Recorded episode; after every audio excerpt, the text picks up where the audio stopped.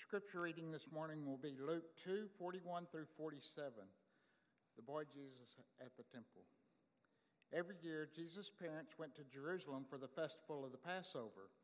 When he was 12 years old, they went up to the festival according to the custom. After the festival was over, while his parents were returning home, the boy Jesus stayed behind in Jerusalem, but they were unaware of, of it. Thinking he was in their company, they traveled on for a day. They began looking for him among their relatives and friends. When they did not find him, they went back to Jerusalem to look for him. After three days, they found him in the temple court, sitting among the teachers, listening to them and asking them questions. Everyone who heard him was amazed at his understanding and his answers. Join me in reciting with uh, thousands of years of Christians and those who called on God as their, as their God uh, long before Jesus came. Hear, O Israel. The Lord is our God, the Lord alone. Love the Lord your God with all your heart, and with all your soul, with all your mind, with all your strength, and your neighbor as yourself. And the whole church said, Isn't it amazing the faithfulness of God? Um, sorry, Lindley, I'm going to go on a little detour here just for a second. We are called to love the Lord with all our heart, soul, mind, and strength, but in reality, this is just so small compared to the love and provision and faithfulness that God gives to us. Amen. We, we could say something like, The Lord is our God, the Lord alone, and He has loved us with everything that He is, including the gift of His Son and leaving His Spirit to be with us until He comes again. Amen and amen. I give you, want to just give you a quick testimony. Mike uh, pricked my heart. I'd thought about doing this and then didn't. But um, if you're not aware, um, Drew, my son Drew, younger son, uh, was born on September the 11th. He was born in 1992. And in 2001, I remember getting up that morning and getting him ready. We sang happy birthday to him. He got extra something in his lunch and all those things, and then sent him off to school. And before I got to work, the, the first plane had hit the first tower. And, and I went back to the school because I wanted to check on him. Because the day that was supposed to be such a great day. And Drew, boy, make no mistakes, Drew was a guy who loved to celebrate things and is a guy that loves to celebrate things. And his friends loved celebrating him, his friends at school. And that changed things. And what I reminded him that day, and, and I think he never let his birthday be overwhelmed with sorrow because what God had provided long before Drew was born and long before September the 11th, 2001, God had provided a friend for him. The preacher at the church where I was working, who was a good friend of ours and a good friend of Drew's, Joe Baisden, you've, many of you have met him, you've heard me refer to him before, was born on December the 7th. And so his birthday was, uh, became the commemoration of, and for that generation, the biggest thing that ever went on of, of the bombing of Pearl, Pearl, Pearl Harbor, the, disaster of that. And so I think in a very powerful way, God provided for Drew in this unique way that he knew somebody that didn't let what, the, what his date of his birth became a, a focused on because he knew somebody who hadn't let that uh, be the definition of who they were because their birthday fell on that. And, and that, isn't that just one tiny, tiny small tale of God's provision for us in so many ways, in so many times in our life? And the whole church said, Amen and amen. I love that story. Aren't you thankful? Um, Matthew records some birth stories, but Luke comes in with just so much more rich, richness in the birth stories. And also, he tells us this story when Jesus is 12 years old. We have nothing from, you know, Jesus being two or three and they come back from Egypt, and then we have nothing until John the Baptist appears on the scene and Jesus goes to meet him at the river, except that Luke records this one story, such an incredibly beautiful story, and, and it is so powerful because it connects us with Jesus in a really wonderful way. Um, I've been in youth ministry in my life, and, and by the way, the verse that we didn't read, that I bet most of you know, and Jesus grew, right? In wisdom and stature and in favor with God and man. That's the theme verse for youth ministry for me. That is to say, our children will grow, and we need to be about helping them grow. And by the way, not just helping them grow as people who know God's word better and better, but we really need to be engaged as a church. We want to partner with parents in helping raise our children in every way, right? In wisdom, stature, and in relationship. All of Jesus, and kind of in the same way that love the Lord your God with all of you, we want to help our children in every single way. But this also points to some really interesting things. Parents, have you ever read this verse and realized that Jesus, raising Jesus may not have been a stress free uh, environment for you as a parent? Uh, I don't know. Have any of you lost them for three days? You realize that when we stack it up, gone for a day and two days before they found him. Any of you lost your children for three days? Now, you might have not had them in your presence, but Jesus headed off in the other direction and didn't tell anybody. By the way, I got in trouble for a lot of things. Very few of them I got in trouble more for the idea of doing something and not telling my parents. Some parents say, Amen, that's exactly right. Kids, this story needs to relate to you because it shows Jesus stepping out independently now and again. This is what I think I'm supposed to be about in doing that. By the way, just the way that you get in trouble for doing that with your parents, Jesus got in trouble with his parents.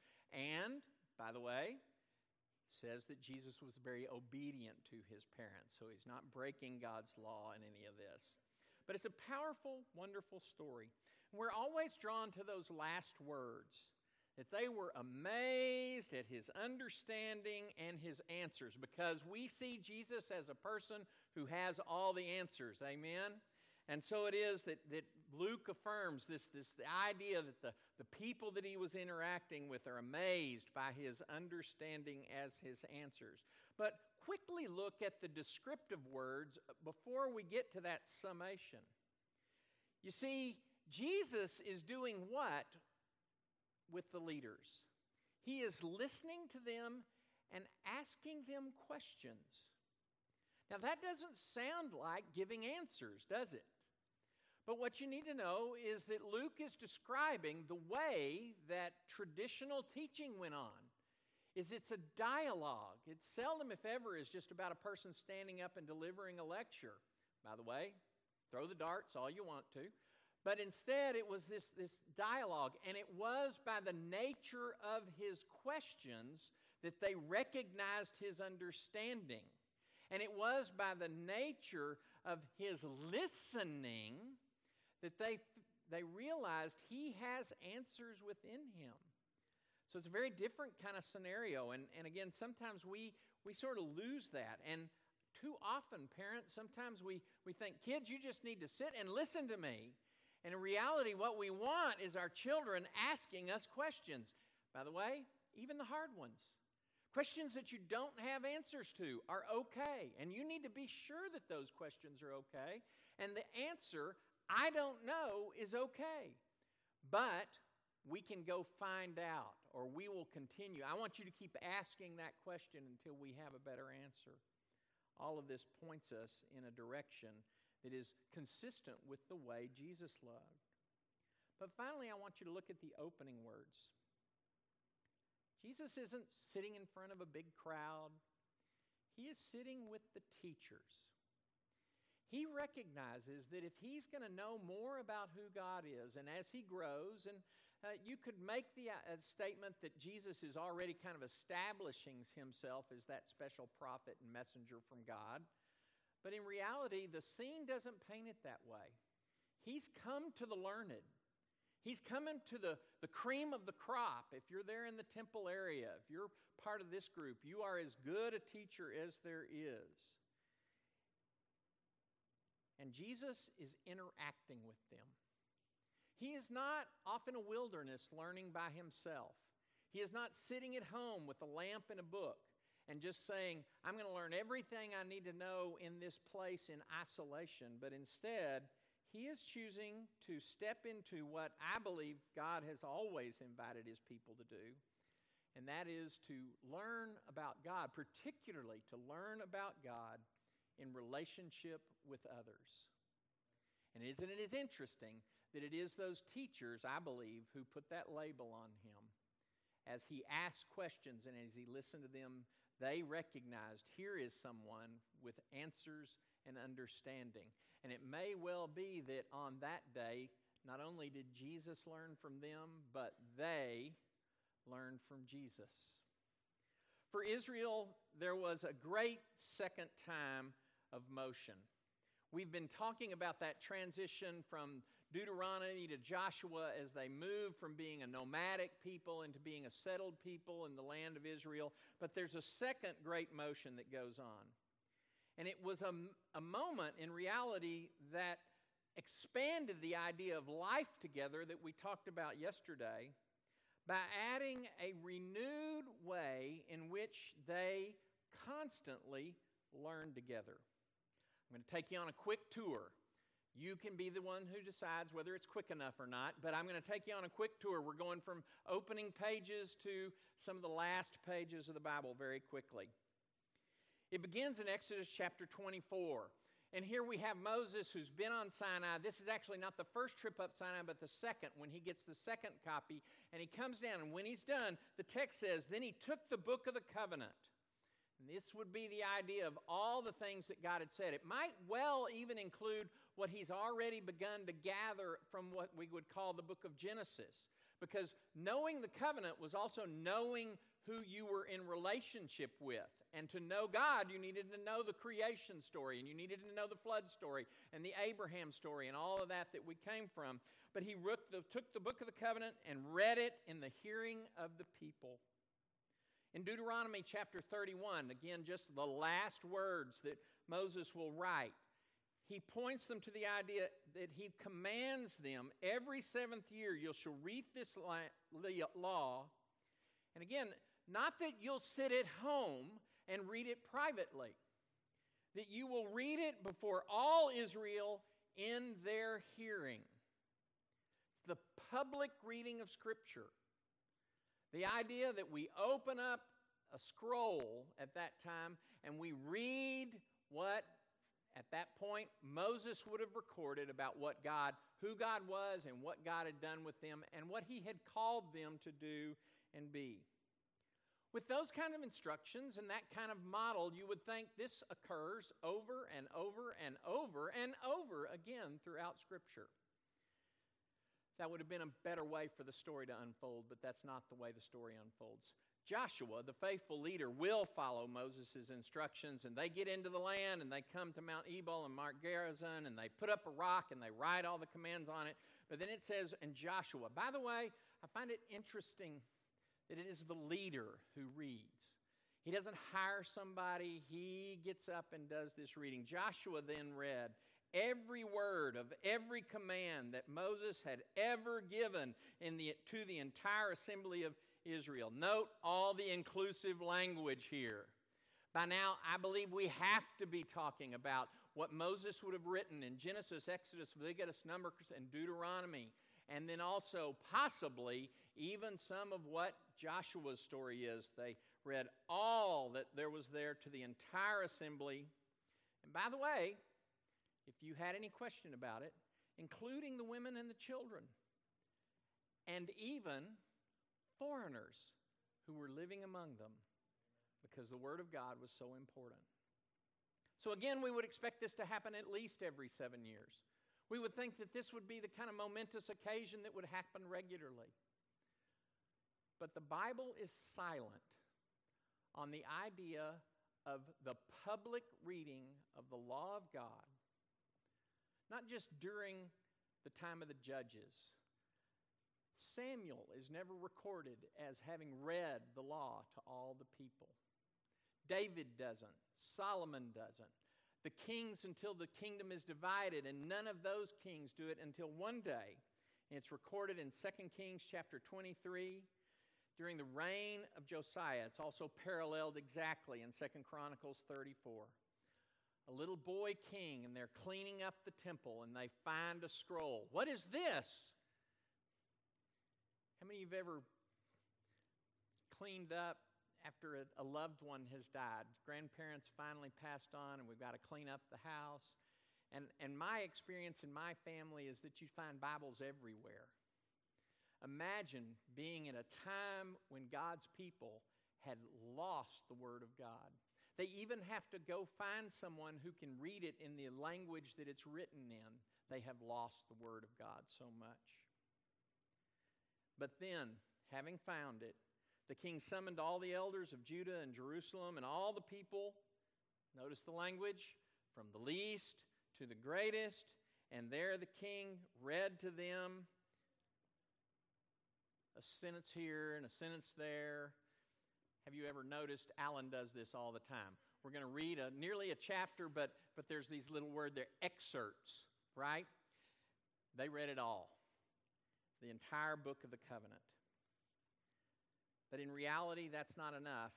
That revival moment soon passed, and within a generation, they are the same people that Josiah brought to a, re- a uh, renewal of their faith are then exiled. God sends them away to Babylon. He says, My name cannot be known by who you are any longer. I'm going to have to send you away, but I will bring you back. And when he brings them back, some things change dramatically. We find in Nehemiah chapter 7, starting right at the end of 7 and going into 8, and this is highly excerpted. When the seventh month came and the people gathered together, they told the scribe Ezra to bring out the book of the law of Moses. By the way, it's quite important to recognize that Josiah, it had been lost, and it is Josiah and that revival time that they find it again. It will never be lost again the entire city of Jerusalem is completely destroyed, and yet somehow somebody gets the law all the way to Babylon and brings it all the way back with them. It will go with them everywhere they go. And anywhere that God's people would spread from that point forward, there would be a copy of God's law with them. To bring out the book of the law, he read from it. Are you ready for this? And you think you're going to be late to lunch today? He read from morning until midday. By the way, if you read the whole in its context, the people stood for all of the reading. From morning till midday, as the Word of God was in the presence of the men and the women and those who could understand, and the ears of all the people were attentive to the book of the law. What's amazing is, is we have had to go through so many chapters just to find these, these few occurrences where they stand up and read the word publicly. In Nehemiah chapter 8, there appear to be three different times within what might be a week or as much as a month where they will gather and stand together and read what they will call the entire word of the Lord. Amen?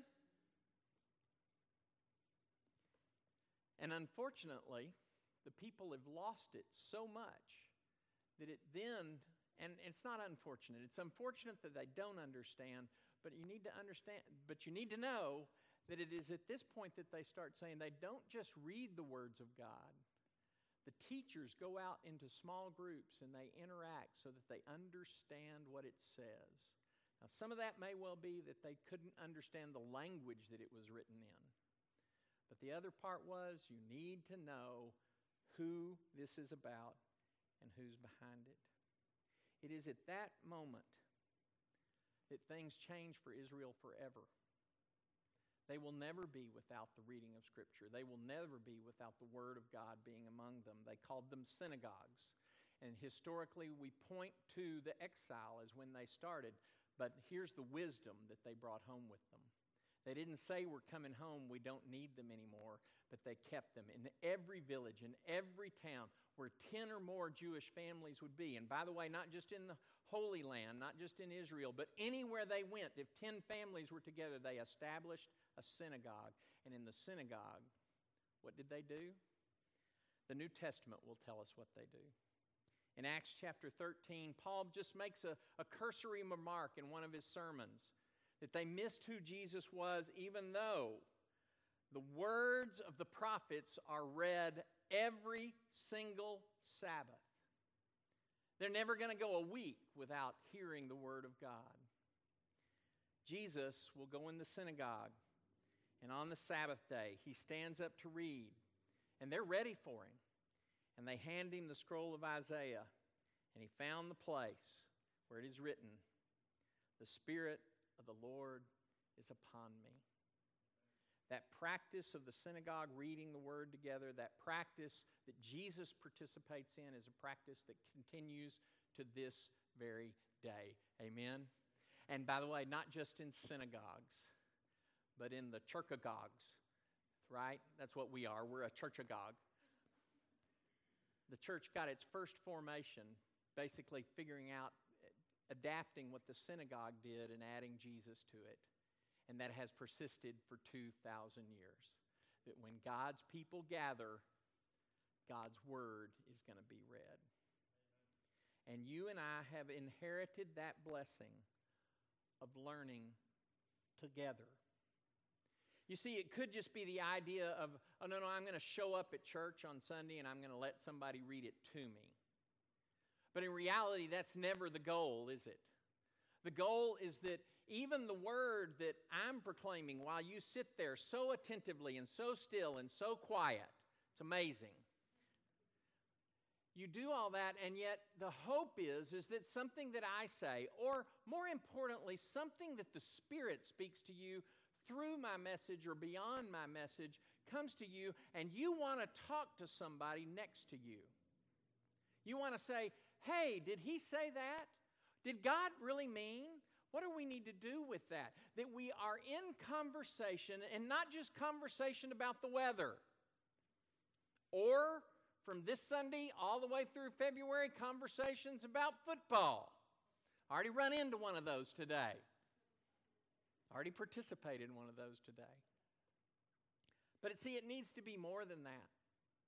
It needs to be the idea that when the Word of God is proclaimed, the Word of God some, becomes something that we want to discuss and interact with. We want to follow in Jesus' footprints. We want to ask questions. We want to listen. And we want to be heard as we participate in that learning process together. It is essential as families continue to move forward into an incredibly uncertain future that the idea that the Word of God will not simply be a book on the shelf, nor will the Word of God simply be that, oh, get your, get your clothes on. We've got to be there at, by the way, need to be there at 9.30 for Bible class, right? Isn't that what we all said this morning? Somebody say yes. Okay.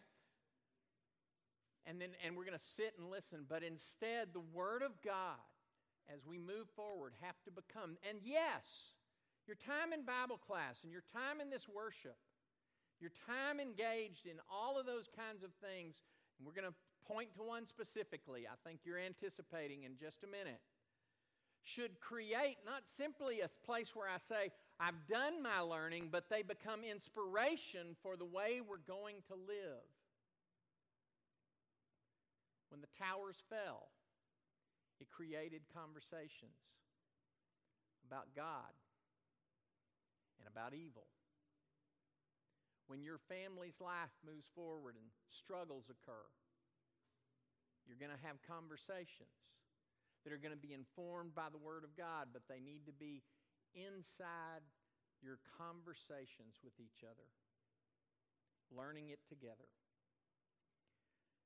Three quick points. If we're going to learn together for life in motion, first of all, we can't learn together if we're not reading on our own. Somebody say amen. It is very difficult to be a person who can add, ask good questions. Remember what Jesus did? He asked good questions. It's very hard to be a person who asks good questions if the only time we pick up the text is when we gather together. We've got to be people who spend time in the Word on our own, but that is simply preparation Preparation, what I would affirm and what I would say, is for the greater need of bringing the Word together. And so I have to ask the question, is point number two where is your reading individually supplemented, and here's a word, submitted to learning together? One of the most dangerous things is for me to pick up the Word of God and to walk away in isolation and to decide, here's a new way that I think we need to understand Scripture and to start proclaiming that. What always needs to happen is I read and I hear something new, and I immediately want to go to God's people and say, I'm hearing something like this. And history will inform me and other people's experience will inform me. And the way the Spirit is moving in your life and His wisdom is being revealed to you, you needs to hone what God is producing in me before anything new should ever be proclaimed. Somebody say, But is that what you do? Is that what we together do with the Word of God? Do we participate together? Do we find places? And again, I'm asking you, where? Where are you in that conversation? Yes, you need to be reading the Word of God on your own. Yes, that needs to be a daily pattern in your life. But the other pattern, it is incomplete without the pattern coming full circle back to the people of God, back to other faithful Christians and say, not that, by the way, they have all the right answers. It may well be that what you have hones them. But every single time I can count that what I've learned can hone someone else, I have been 10 times over been honed by other people. Amen? Where is your experience of that? Finally, and I mentioned it a couple of times already, we are so quick to point out oh, Jesus did this loving, kind thing. Jesus did this healing thing. Jesus did this beneficial thing for people. His actions of loving others are astounding. Amen? But I think we also have the powerful witness that Jesus knew God's word and wanted to interact with others about what God was saying. Are we going to be those people who, like Jesus, are listening to what God says in community and asking questions so that it can become more a part of who we are deeper and deeper into our lives so that we are prepared to be people and families in the motion of life as it continues to move forward. There is one very specific application to this sermon today. We have these wonderful places called life groups. We have wonderful Bible classes. And by the way, particularly if you have children, there are very few more important things on your schedule for the faith life of your family than having them in the conversation together with other faithful Christians in Bible class. We have them on Sunday morning, and by the way, we have them on Wednesday night. And great things go on all the time for your kids in those places. We have great adult Bible classes that go on, but we also have this thing that is intended more than anything else to move us from a place of the proclamation of the word to the listening and asking and honing each other in the Word of God. And those are called life groups. We restart them every fall. Today is a day that there are sign up sheets on a round table in the middle of the foyer that you can look at the group of leaders and say, That's when I'd like to go. The other thing you can look for is when they're meeting. Most of them meet on Sunday night. If you would like to join Sharon and my, myself and Ron White lead a group on Thursday nights, you're welcome to do that. If there's a night that you want to have one, you need to talk to Jerry because he will work very hard. Jerry and Mark Davis will work very hard to start one on a time when you feel like this is when I would like to be in a listening, asking, hearing, and learning together scenario. I encourage you. Do you have to be in a life group to be a Christian? The answer is no. Do you need to be in a group of people who are discussing the Word of God, where you have the opportunity not just to hear it, but to ask a question and say, How does this fit into my life? And I would say, you'll be less complete of what God wants you to be without those kind of places and those kind of relationships.